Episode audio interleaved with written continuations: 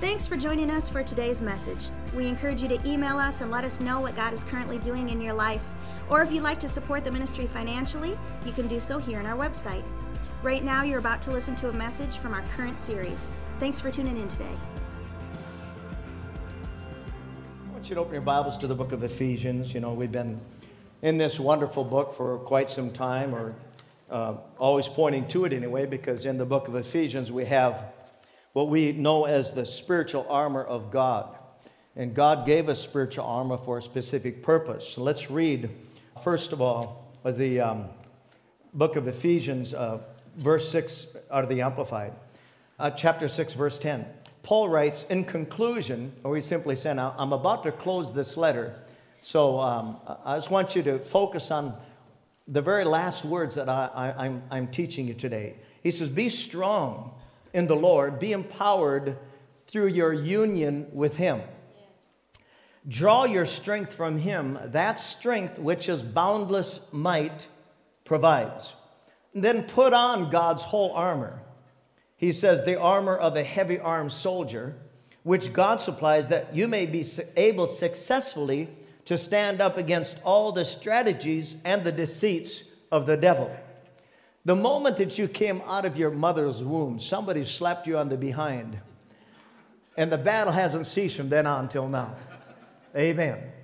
And Paul talks about this warfare. The entire book of Ephesians, listen, addresses the relational side of life, listen, and the spiritual warfare that is within those relationships. The devil hates a united family, the devil hates a united nation, and he hates a united church. Can I have an amen? Because when you're united, the fullness, the full power of God is being manifested in your life. So you have to understand that. Um, the spiritual warfare is real in relationships. And we need to recognize what the Bible says that we don't wrestle against flesh and blood. And uh, Paul said in the church at Corinth, he says, the weapons of our warfare, say our warfare. Our warfare. He says, the weapons of our warfare are not carnal, but they're mighty through God. Hallelujah. Then Paul goes on here in Ephesians and says this, verse 12 For we're not fighting against uh, people made of flesh and blood, but against persons without bodies, against the evil rulers of the unseen world, against those mighty satanic beings and great evil princesses of darkness who rule this world, and against huge numbers of wicked spirits in the spirit world. And how do we compete with such adversaries? We do it through the armor of God that God provides here in Ephesians. Now, the first record that we have of a relationship battle or spiritual encounter of warfare was between Cain and Abel. And we've talked about them many times, and, and uh, we're going to just touch on that for a moment this morning. But that was the first encounter that we have. And again, the only way that they were going to resolve this attack was by submitting themselves to God's word and carrying out God's word by faith. I told you this years ago. I had a gentleman file bankruptcy against me. We had sold our business, trucking company, to a, um, to a, a born again spirit filled believer. And uh, he had the business one year, and he liked to hunt and fish. That's all he liked to do. And he ran the business into the ground, and I had signed at the bank uh, a loan for him. I was the first signer, so I was responsible to pay that back. And um, it took seven years for me to pay that back. And it was no fun task, but uh, I was driving down the road one day, and, and I was just mauling this in my mind, and, and uh, God spoke to me very clearly. He says, You forgive him. And so I did. But I had to do it by faith. I said I had to do it by faith because my feelings uh, wanted to send him to the place of the unknown. No, I mean, uh, I wanted to send, you know, I wanted, you know, I wanted him to get what he, you know, uh, you know, what he deserved, but God really dealt with my heart. And so I had to do it by faith. Say by faith. By faith. So everything we do in life, it really is by faith. It's you go to the Word of God, you find out what the Word of God says, and then you obey it by faith. So the resolve of that battle that Cain and Abel were in was found in the spiritual armor of God. All right, look at verse 13. Therefore, Put on God's complete armor that you may be able to resist and stand your ground in the evil day of danger. And having done all the crisis demands, to stand firmly in your place. What do you mean to stand firm? To stand firmly in your place of what God has required of you in His Word. He goes on. Stand therefore, hold your ground, no retreating, no, no retreating back to your old way of thinking, your old way of speaking, and your old way of living. Don't, don't go there. Don't retreat. Stand your ground. Hold your ground, having tightened the belt of truth around your loins, and having put on the breastplate of integrity and of moral rectitude and right standing with God. What is moral rectitude? I, I looked this up in, in, the, um, in, the, in the Greek, and the moral rectitude is this it's the ability to pursue and judge the circumstances of life with the heart of God and with the mind of God. That is what moral rectitude is. You remember what Jesus said in the book of Luke? He says, Why do you call me Lord? Why do you call me your master? And then you don't do what I say. Amen. James says it's the doers of the word that benefit from God's word. Not, uh, I mean, Jesus said not, not hearers only. You gotta, you gotta obey the word. James says faith without works is dead. So there's a responsibility on our part to read the word of God and then to carry it out in our lives. Verse 15, having shod your feet in preparation to face the enemy with the firm footed stability, the promptness, and the readiness produced by the good news of the gospel of peace. What is the good news of the gospel of peace? again, we're tying this into the relational side of life. What is the good news of the gospel of peace? The good news is God is loving, God is kind, God is merciful, God is patient or long suffering, uh, God is compassionate, God is understanding. Come on, everyone. And, and He is that way in our lives on a daily basis. So, this is what He's referring to here the gospel of peace, and, and, and which is required on our part regarding our relationships. I mean, we can never say to somebody, I hope you get what you deserve, because when you say that, that comes back into your life. Because God never thinks that in his mind. He never thinks, I hope you get what you deserve. So we have to think with the mind of God and not with our carnal thinking. Can I have an amen to that? Um, in, in Genesis, the fourth uh, chapter, verse 7, in, it, it says that, you know, God's coming to Adam to talk to him about the uh, problem that he's having. Uh, and we know that, uh, not Adam, Cain, uh, Cain. And we know that Cain had a problem in the arena of the love life. He, and we know that from First John, uh, the third chapter, he's mentioned there. And so God comes to him and he talks to him and says, Now, Cain, let me talk to you for a minute. He says, Cain, if you do well, will you not be accepted? He, he said, Cain, now, if you will treat your brother like I've treated you, everything's going to be okay. It's exactly what he's saying. But we know that Cain didn't listen to God. Listen what he did. Cain exalted his own will above God's will. That's what sin is. Sin is exalting your will above God's will. And so when he did that, the Bible says he took his brother out into the field and he killed him. The book of James says that if you have if you have embittered hatred in your heart, it's like you've murdered your brother. And so everything about life is relational. Amen. That's one thing, you know, I love riding motorcycle. I mean, that's, uh, I really don't, you know, I don't have a lot of uh, hobbies, but I really enjoy that. And um, uh, my motorcycle never gives me any problems. It never, if I take off really, you know, I like, I like, I just love power, you know, and if I take off real fast, it, it just, it just performs the way it's supposed to. But how many relationships aren't that way? Amen. The old saying, you know, you can put your dog in the trunk, take him down the road four miles, and get him out. He'll jump up and down on you and lick your face. Try that with your wife. I'm just.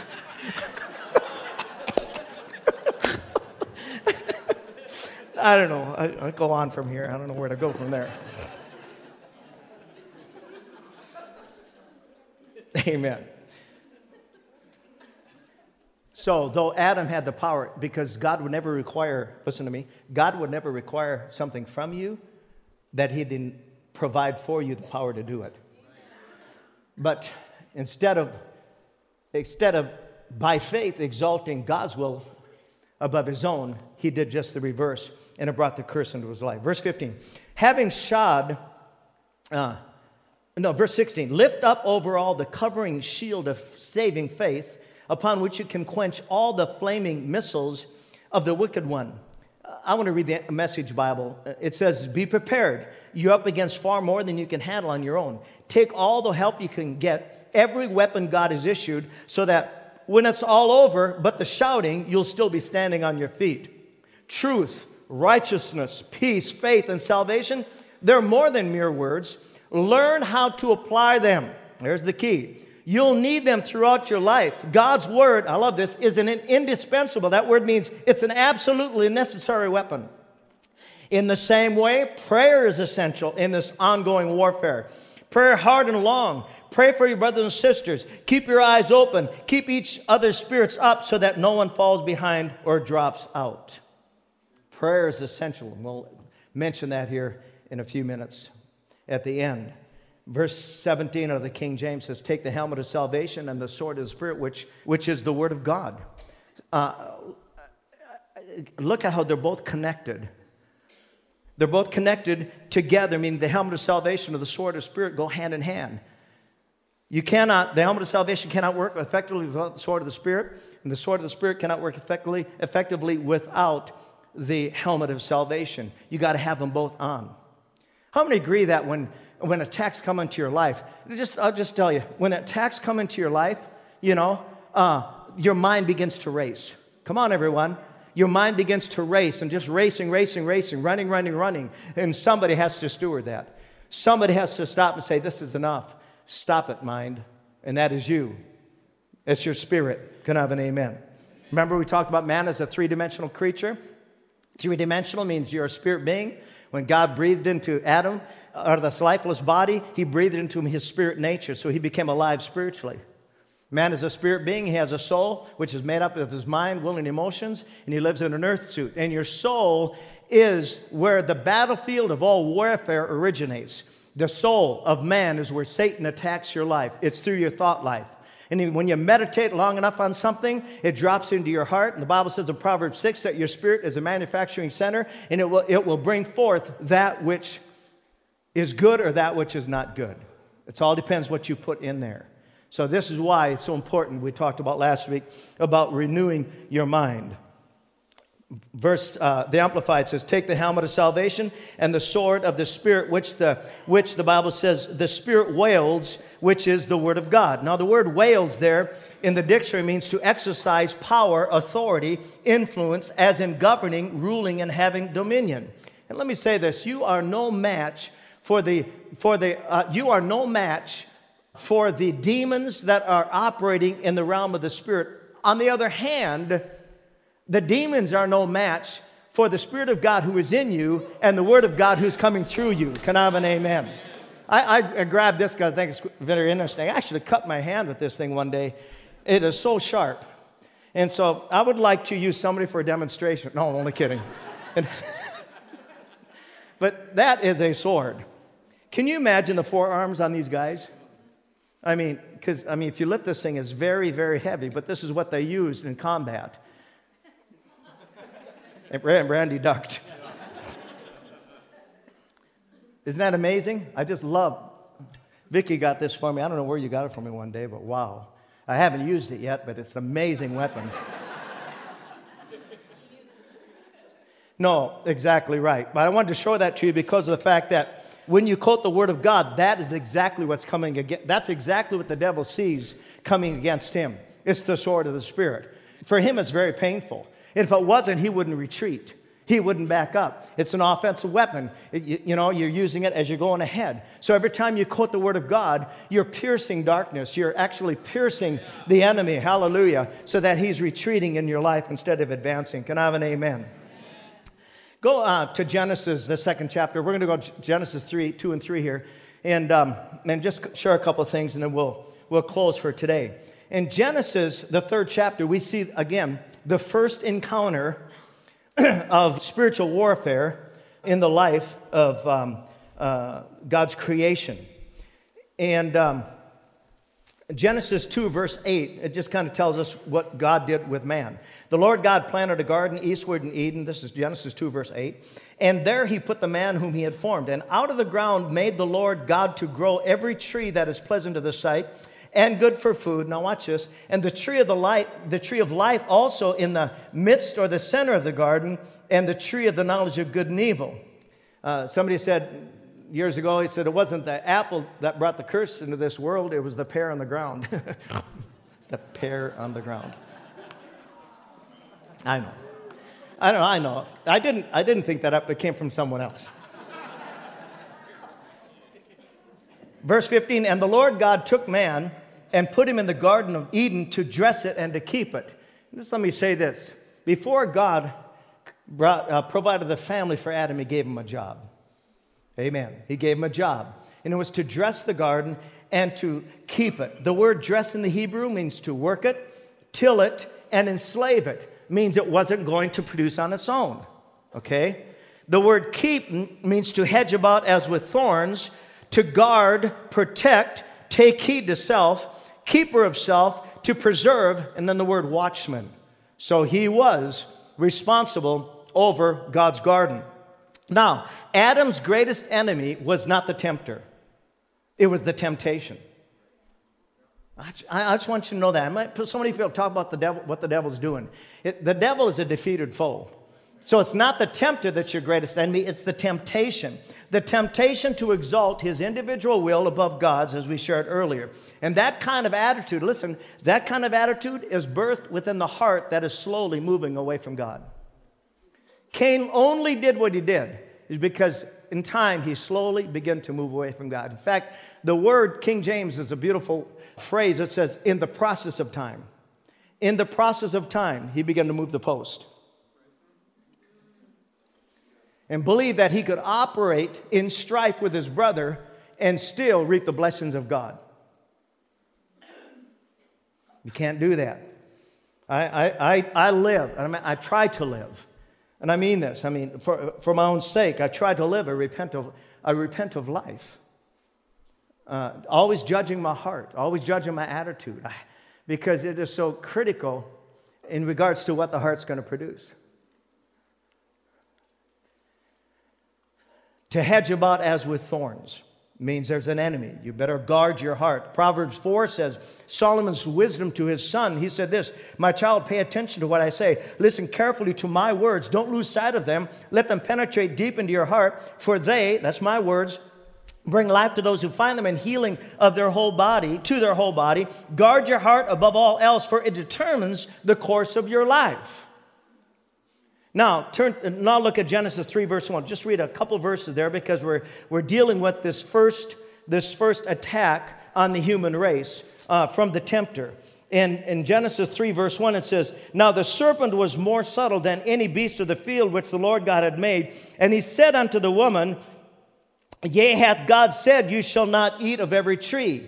And again, no, God didn't say that. In fact, in Genesis 2, verse 16, um, uh, it says, The Lord God commanded the man, saying, Of every tree of the garden thou mayest freely eat.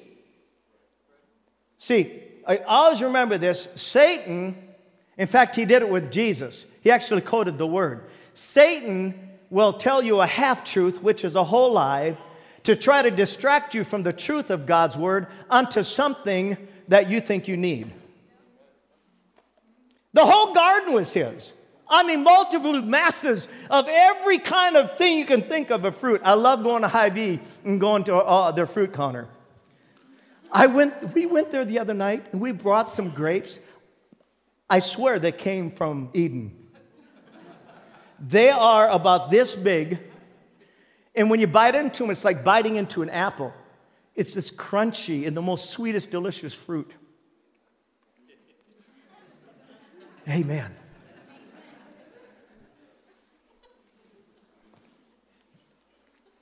See, he was subtle. And he said to the woman, let's go on, Yea, hath God said, You shall not eat of every tree of the garden? No, he didn't say that. And the woman said unto the serpent, We may eat of the fruit of the trees of the garden. She's quoting the word. All right, but of the tree of the, which is in the midst or the center of the garden, God hath said, You shall not eat of it, neither shall you touch it. Well, he didn't say that, she just added that. Lest you die. And the serpent said unto the woman, You shall not surely die. Another half truth.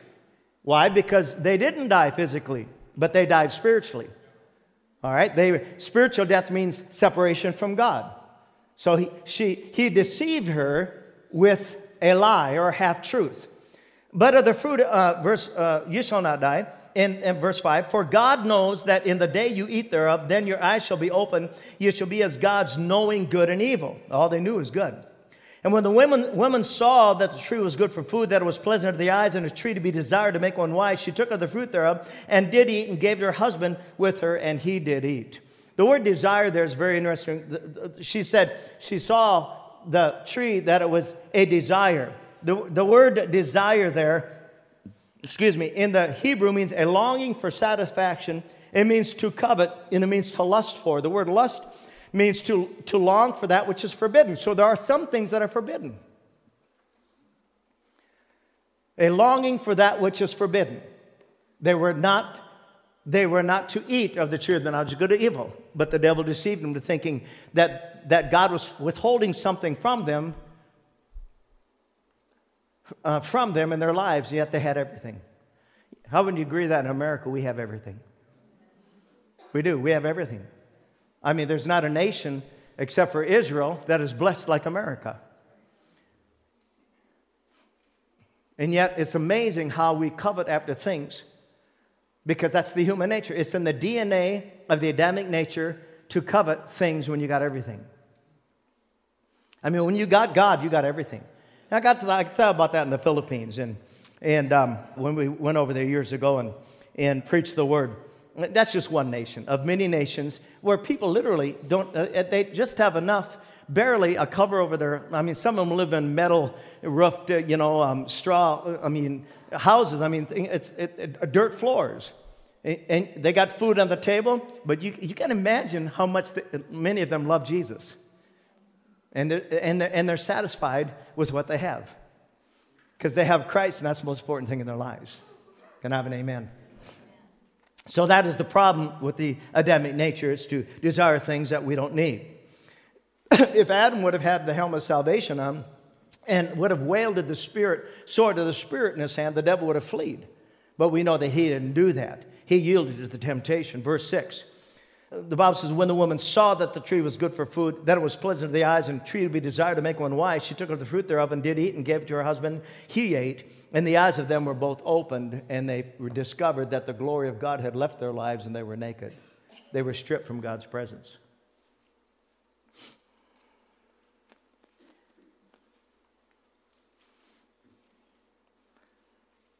Luke, the fourth chapter, we're going to wind this up. In Luke, the fourth chapter, we see now, we saw now that the first Adam fell, to, fell into temptation, and when he compromised God's word, the second Adam, not, not the second Adam, the last Adam, Jesus, we'll see here in Luke 4 what he did in the midst of, of uh, temptation.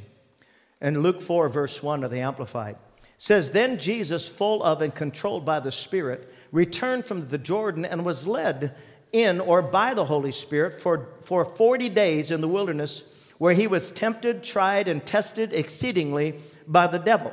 So, in his temptation, Jesus is tempted with the exact same three things that Adam, first Adam, was tempted with.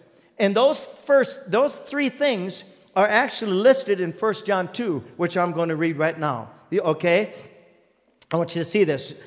Uh, John said, Do not love or cherish the world or the things that are in the world. If anyone loves the world, the love of the Father is not in him. That word love is agape. If you value the things of this world more than you value your relationship with God, you're in trouble with God. For all that is in the world, watch this the lust of the flesh, the craving for sensual gratification, the lust of the eyes, greedy longings of the mind, and the pride of life assurance in one's own resources or in the stability of earthly things. These do not come from the Father, but are from the world itself. And the world passes away and disappears, and with it, the forbidden cravings or the passionate desires or the lust of it. But he, he who does the will of God and carries out his purposes in life abides and remains forever. So you, these are the three areas to which all temptation comes through the lust of the flesh, the lust of the eyes, and the pride of life. And back here in, in, in Genesis 3 6, we see it. I want to read it for you. It says, Genesis 3, verse 6, when the woman saw that the tree was good for food, that's the lust of the eyes. And the Bible says, and that it was pleasant to the eyes, that, uh, that's the word first is the lust of the flesh, this is the lust of the eyes. And, um, and a tree to be desired to make one wise, that's the pride of life. So those are the three areas to which all temptation comes through. Can, can, raise your hand if anybody can relate to any of these three. All of us. It's amazing how that when you're a Christian, I've, I've seen it through the years, and it's such a tragedy. When you're a Christian and God begins to use you, for some reason we get into pride thinking that, we, that we're something. When all the while, it's just a miracle that God can use any of us. And therefore, it isn't pride, but it's humility that we subject ourselves to and recognize that He alone is the one who does great things within His people. Amen. So you can see here the three of these areas, and Jesus was tempted in the same way. Luke 4, verse 2. Then Jesus, full of and controlled by the Spirit, returned from the Jordan and was led by the Spirit uh, for during the 40 years he was tempted, tried. We read that. And he ate nothing during these days. And when they were completed, he was hungry. Then the devil said to him, Watch this, if you're the Son of God, order this stone to turn into bread, to a loaf of bread. That's the lust of the flesh. How many believe that Jesus could have turned uh, stones into bread? How many believe he could have? Absolutely. He was God. He could have. He could have done that. But see, if he would have done that, it would have shown the devil that he's, he was, he's exalting his individual will or his hunger above God's. And you can have as much of this world's you know, goods and feed and feed and feed and feed and feed on it. And sure, I mean, you may even get to a point where that is more satisfying to you than the Word of God. But you're being deceived. And so you see here that Jesus was tempted with the lust of the flesh. Let's go on. Jesus said, It is written, man shall not live and be sustained by bread alone, but by every word and expression of God. Then the devil took him up to a high mountain, showed him all the kingdoms of the habitable world, habitable world in a moment of time, in the twinkling of an eye. And he said to him, To you I will give all this power and authority and their glory. I like the Amplified. All their magnificence, all their excellence, their preeminence, their dignity and grace, for it has been turned over to me. Where did he get it? He got it from Adam. He got it from Adam. I always remember this God, the earth belongs to God. The earth is the Lord's and the fullness thereof, it says in the book of Psalms, I believe. The earth belongs to God, but the world belongs to the devil. The way everything's structured in this, in this world belongs to the devil. He's the God of this world, 2 Corinthians 4 4. Okay? So he's tempting him with the lust of the eyes. So look at, you can have all this. He already had it. I said he already had it. But, the, but it was a true temptation because he was 100% man. And, um, and so the temptation was true. But see, what was he doing? He was enduring so that you and I could have it. Amen. I don't know about you, but we're going to reign. We're going to reign at least for a thousand years on this side of heaven. Amen. I'm excited about that. So he says, How did he overcome? He spoke the word of God. The two edged sword came out of his mouth. It is written. Let's go on. Therefore, if you uh, will do homage to and worship me just once, it shall be all yours. There's the lust of the eyes. And Jesus replied, Get behind me, Satan, it is written. Again, he spoke the word of God. You shall do homage and worship the Lord your God, and him only shall you serve. Then the devil took him to Jerusalem and set him on a high gable of the temple and said to him, If you are the Son of God, cast yourself down from here. Notice here, he, he quotes the word. For it is written, He will give His angels charge over you to guard and watch over you closely and carefully. That's in Psalms 8, I believe. And on their hands they will bear you up lest you strike your foot against a stone. And Jesus replied, It is written, or the Amplified says, The scripture says, he quoted Deuteronomy 6 16.